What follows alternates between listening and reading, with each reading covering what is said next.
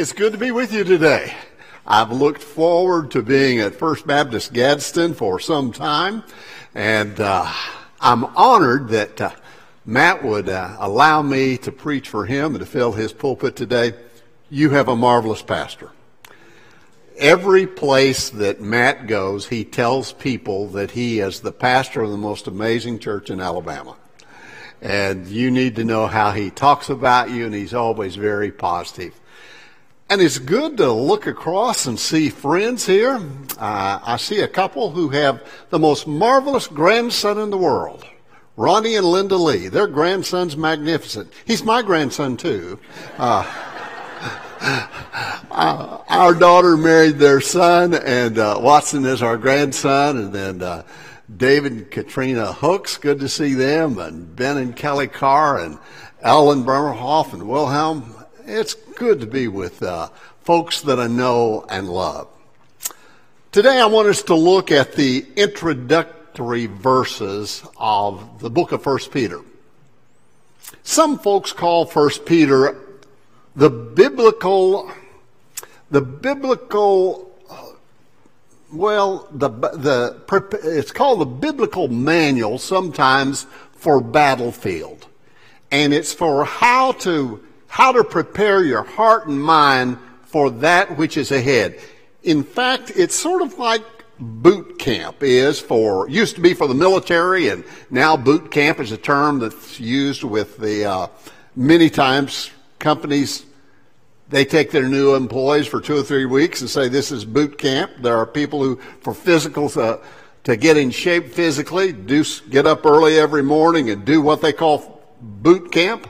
Well, this will, is designed as spiritual boot camp, the book of 1 Peter. 1 Peter verses 1 and 2. Follow along in your Bibles as I read. Peter, an apostle of Jesus Christ, to God's elect, exiles scattered throughout the provinces of Pontus, Galatia, Cappadocia, Asia, Bithynia who have been chosen according to the foreknowledge of God the Father through the sanctifying work of the Spirit to be obedient to Jesus Christ and sprinkled with his blood. Peace and grace be yours in abundance. Let us pray. Father, may your word be active in each of our hearts May we hear your truth. We ask this in the name of your Son and our Savior, Jesus the Christ. Amen. In 1964, Dora and her husband Chester Fronczak had a son. He was born in Chicago. It was a um, just a normal birth. That evening, the nurses took him, as they did at that time, took him to the nursery area. The next morning, a person dressed as a nurse came into that hospital nursery and took their son. They were devastated. There were stories, in fact, uh, they had taken a picture of the, the, the little boy right after he was born, and that picture appeared throughout the United States in news photos, and I'm told even here in Alabama, in the that uh, his picture was shown. Didn't find him. 18 months later, they found a child in Chicago abandoned on a street. They estimate him about 18 months old. And so they picked him up, took him into the Department of Health Care. And for a while, they were trying to figure out, is anyone going to claim this child? So they wouldn't have to give him the name of John Doe. They gave him the name of Scott McKinley. And after several months, someone in Chicago had heard uh, that uh, and uh, saw the picture of him and said, "Do you suppose that could be the Fronczak uh, uh, boy that was born. And his parents, Chester and Dora, they, uh, they saw the pictures, they came and looked at the child, and they saw some similarities, and they were very encouraged. They said, This is our son. We, you know, we haven't seen him in 18 months, and they were so excited. But this was before DNA, so they didn't have any way to prove exactly who he was. And as a result, he, they were able to adopt this foster child that they believed was their child. And they raised him. They gave him the name after they adopted again the name of, of Paul, because that's what they had named their little boy. And they raised him until he was about 40 years of age. And as he, as he was growing older, he saw some things in his family that he wondered at times, do I really belong to this family? And in his 40s, he decided to get a DNA test, and they found out he, did, he was not the Fronczak child. It had been a very difficult time for him and his adopted mother as she was a little anxious about the uh, getting the uh, getting the DNA done. And later on, they run some more tests and they find they they find out who he really was. His name was not Paul Fronczak. His name was Jack. He was from a family that uh, the mother and father had deceased, and he had been abandoned on the street. And his mother and father really abandoned all of the children. His brothers and sisters, they really didn't want to see him again. And so as a result, this guy named Paul, who had been Scott and been Jack, finding out who he was now in his mid 40s, wrote a book called The Foundling. And he says, the subtitle is, of the book is In Search of Me. And he describes the experiences that he had in all of his life being a little unsure and uncertain and never knowing for sure who he was till he was in his mid to late 40s knowing your identity can shape and form your life in a very powerful way. Peter, in this first chapter, is writing to a group of people that he knows they need to know their identity, who they are in Christ.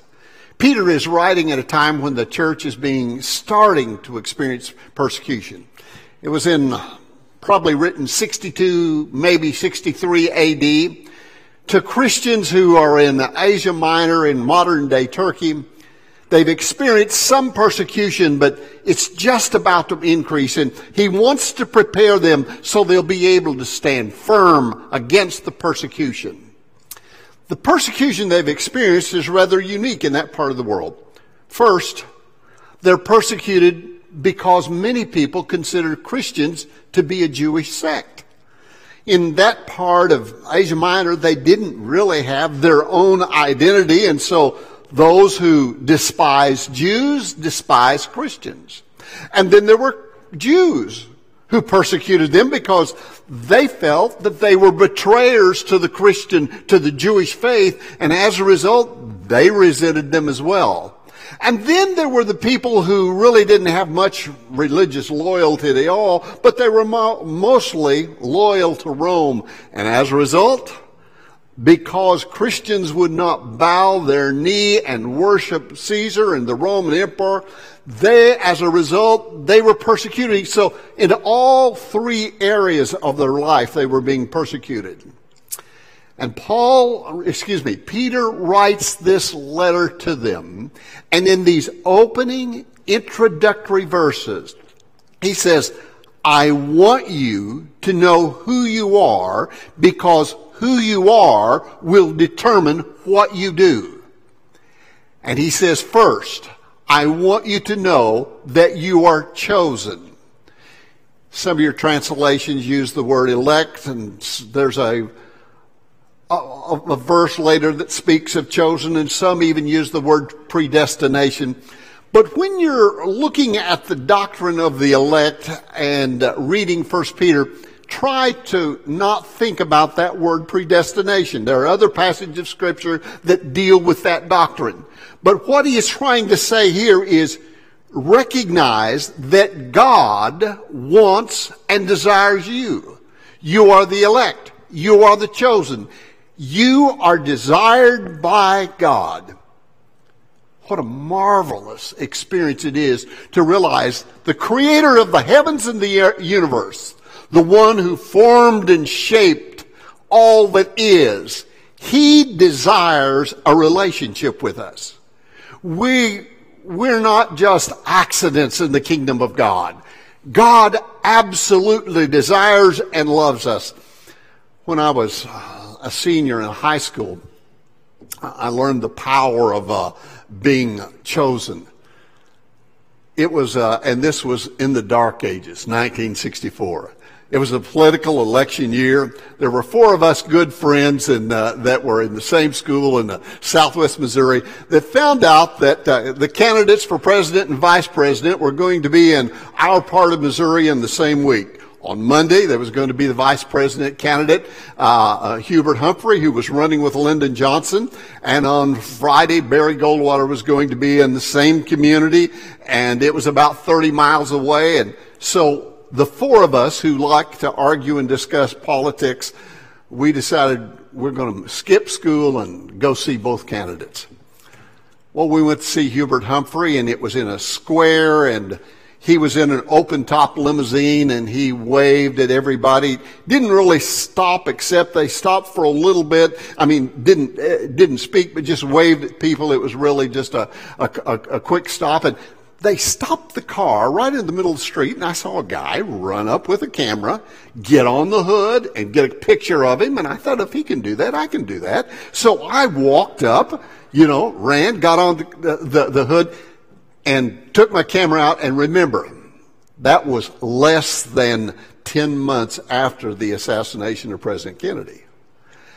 And security guards came from every direction, pulled me off, and one of my friends tried to intervene and they didn't let him and they escorted the four of us, us quite a ways away. They figured out that we were just harmless kids and we got a warning, don't even come close. The following Friday, we went to see Barry Goldwater. Now, he wasn't in a in an open top limousine. He was speaking at the fairgrounds, and the fairgrounds they had plenty of seats there, and uh, we we knew what had happened to us on Monday, so we reluctantly took a seat on the very back row. And there were folding chairs out there, and as we were on the back row, an, uh, a gentleman who looked official came to us and he says, young, young folks, I want you to come with me. And we thought, oh, here we go again. He said, pick up the chairs, come with me. And so we picked up our chairs and he formed a new front row right in front of the stage. We were in front of major donors. And he said, and they said, what are you, we paid for these seats. You know, we made a large contribution he says, candidate Goldwater wants young people to be seen in the TV viewing of this rally. And so he says, I want these four here. And he looked at us and he says, I don't care what they say to you from the people behind you. Don't move for any reason. These are your seats. You are chosen to be here. And it was amazing. We took some abuse. You know, people saying, move, move, move. But it gave great confidence knowing that we had been chosen by someone representing the candidate. It gave us confidence. Now, knowing that you're chosen of God gives you confidence in the daily world. It gives you confidence to live for the glory of God and the good of humanity, even though people may people may react to you and say, "We don't really appreciate you because of your faith." They were chosen. He says, "You are chosen." Second, he says, "You are exiles." Exiles, that's really a person who is who is in a foreign land, usually not completely at their own doing, but sometimes. And as Christians, we are exiles. Exiles realize they will never feel at home. The example of an exile in the Old Testament, marvelous example, is Daniel and the Hebrew children. Remember, when they came, when they were taken to Babylonia, first, they changed their names. The Jewish names were taken away from them. They were given Babylonian names. Then they were expected to eat a different kind of diet. There were things that they really wanted to eat, but they couldn't. And you may remember how they obeyed God rather than the, the, uh, uh, uh, the, the government officials. And then they were expected to worship the king rather than worship the true and living God. And so during that time, they live as exiles. But it's interesting to note, while they're living as exiles, they did not try to rebel against the people that were in charge. They were just called to be faithful. They were not called to overthrow the government. They were not called to overthrow all of evil. They were called to live out who they were, and by living out who they were, they were giving evidence of a witness of what God was doing through them. You and I are exiles in this world. We're never going to feel at home in this world. Because there's different values, there's different, different ways of doing things as Christians, and as a result, we know that, that the world's always going to be different from us. And if we can understand that, we won't be as angry all the time. We won't be trying to get even with the rest of the world, just realizing they have a different, a different set of values. You look at, you look at the people to whom Peter was writing. You were permitted to do anything sexually that the government allowed. But Peter reminds them, no, they're called to a higher standard you were not necessarily required to take care of the poor and the needy. You weren't, you know, you could use all of your resources just for you. But Christians were called to live in a different way, to use their resources to help feed the hungry, to help clothe the homeless. And when someone said something to you, you had the right to take revenge. And when you look at what Peter is emphasizing, the teachings of Jesus, what are Christians to do? Turn the other cheek. And as a result, living in a world like that, we will never feel quite at home. It's like the, you know, the old gospel song that was popular probably 30, 40 years ago. This world is not my home. I'm just passing through. We are temporary residents here. We are, we are aliens. But knowing that up front can give us the confidence and knowing that we will never ex- really fit in our world gives us confidence knowing that God has prepared a better world for us. Then Peter also says, you have been sanctified through, through the sanctifying work of the Spirit. Now, he's saying, you have been set apart for a specific reason. The word sanctified really means to be set apart. It's based on an Old, Old, Old Testament concept where if you wanted to use an object in the temple, you would set it aside. It could not be used for anything else, and it would be used for temple worship. Maybe it was a vase, maybe it was something else, but it was set aside for one purpose. And when Peter is writing this, he says, and you have been sanctified, set aside by the work of the Spirit. The Holy Spirit has set you aside. Now he's writing to all Christians. He says, He has set us apart to be obedient to Jesus Christ. To be obedient. We have been chosen.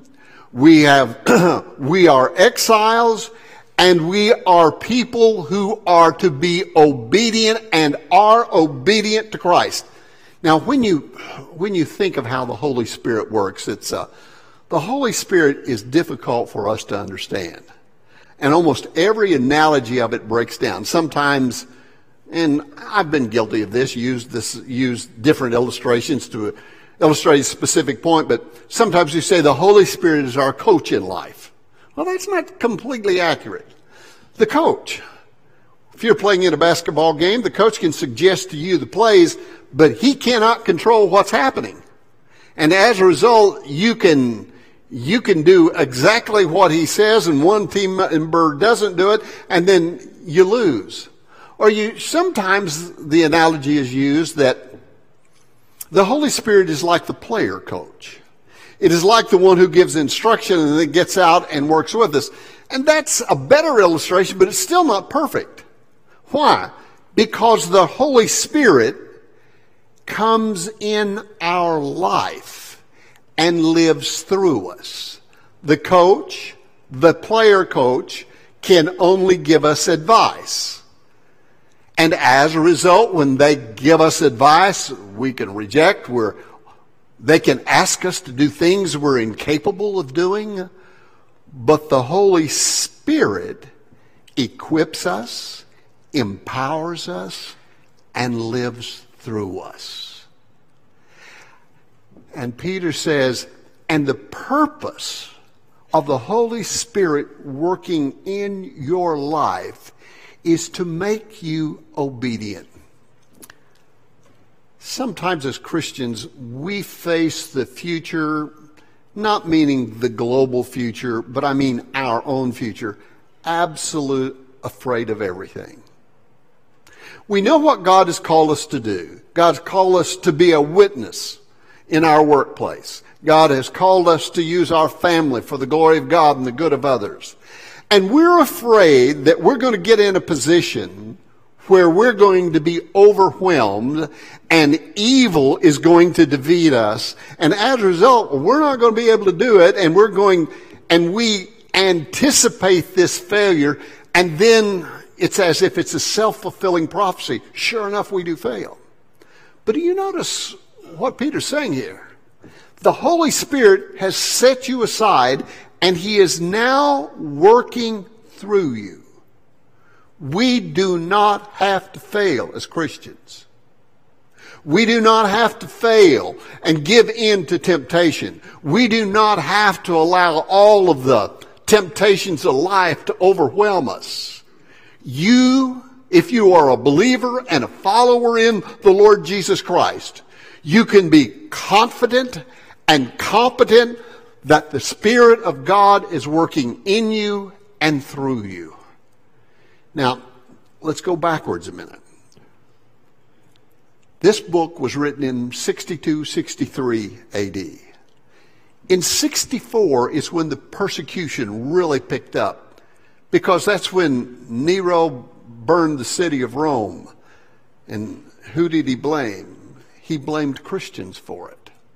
And as a result, over the next three, four, five years, the persecution began to increase. And you had these Christians who were facing difficulty, loss of jobs, loss of income, sometimes loss of life. And you can imagine the lack of confidence that they had. And Peter says in these opening verses, remember, you have been sanctified by the Spirit. Now, he uses another phrase there. It says, and sprinkled by the blood. Sprinkled with his blood. That's probably making reference to something that happened in the book of Exodus. It was Exodus chapter 24, when Moses was confirming the covenant. You may or may not remember this event in the Old Testament, but he took, he, he took the blood from the sacrifice and he poured half of it on the altar and he took the rest and scattered it over the people. It was as if the blood was on the people. But he's, remember, this is written now after the crucifixion, the resurrection. And he says, and the blood of Jesus is on you, on the confirmation of the covenant in the Old Testament. It was more than just saying, you're my people, do the best you can. It was the identification was God's presence is on you and in you. If we will daily claim the presence of God and recognize when we're facing temptation, when we're facing difficulty, we're not facing it alone. God is present through the power of His Spirit, and He has given us the authority and the power to be faithful as His people. That's such an important truth. But the last part of who we are, it seems like almost a throwaway phrase. Peter says, Grace and peace be yours in abundance. Really, the, the thinking behind that is more like grace and peace is yours in abundance. Grace and peace grace, God's unmerited favor. We often think of grace being primarily about forgiveness, and that's a portion of it. Grace is greater than all of our sin, and we can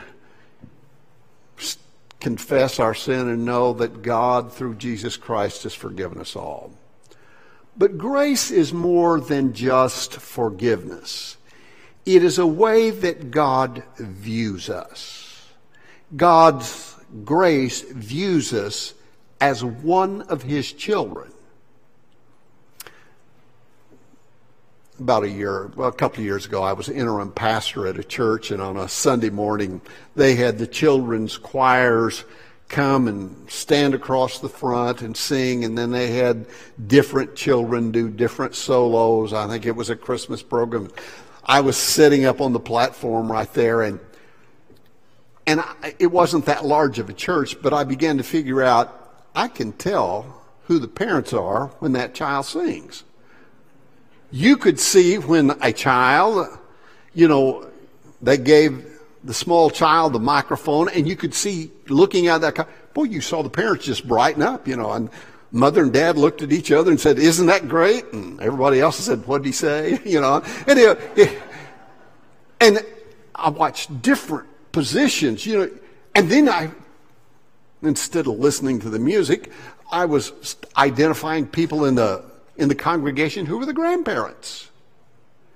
And you knew by the look on their face that who the children or the grandchildren were because they had a relationship with that child. They loved that child. That child they were willing to forgive whatever, you know. One little kid dropped the microphone and dad said, that a boy, you know, and, that, and it was small church. You, you, why would he do that? Because he didn't want his child embarrassed. He really wanted to encourage that child in every way grace is in abundance in our lives. The very presence of God, the very the very reality of who God is is in our life because we are his people. We have been chosen. We have been sanctified we, even though we live in, as exiles in this world, we know that God is present and powerful with us. And to see yourself as a child of God, it is a marvelous thing to do. A friend of mine in Missouri uh, used to tell the story about um, his adopted son. They adopted a boy when he was about eight or nine, and they weren't sure how that uh, how his transition was going.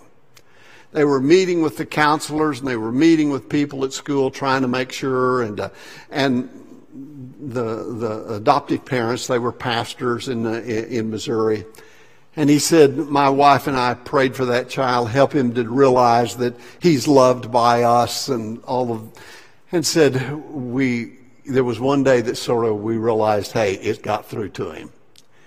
Said his wife was looking out the kitchen window and the child rode his bicycle to school. And that morning he got on the bike and they could hear what he said.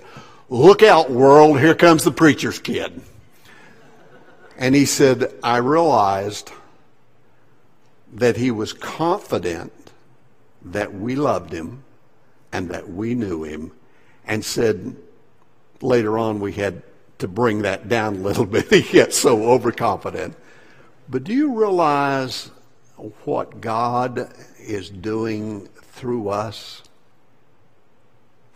When you go to work, you may feel resistance and resentment because you're a believer.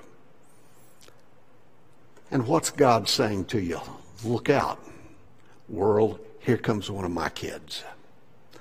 There are times that you feel so overwhelmed by all of the things that are happening to you. You feel like you're just going to crumble on the inside.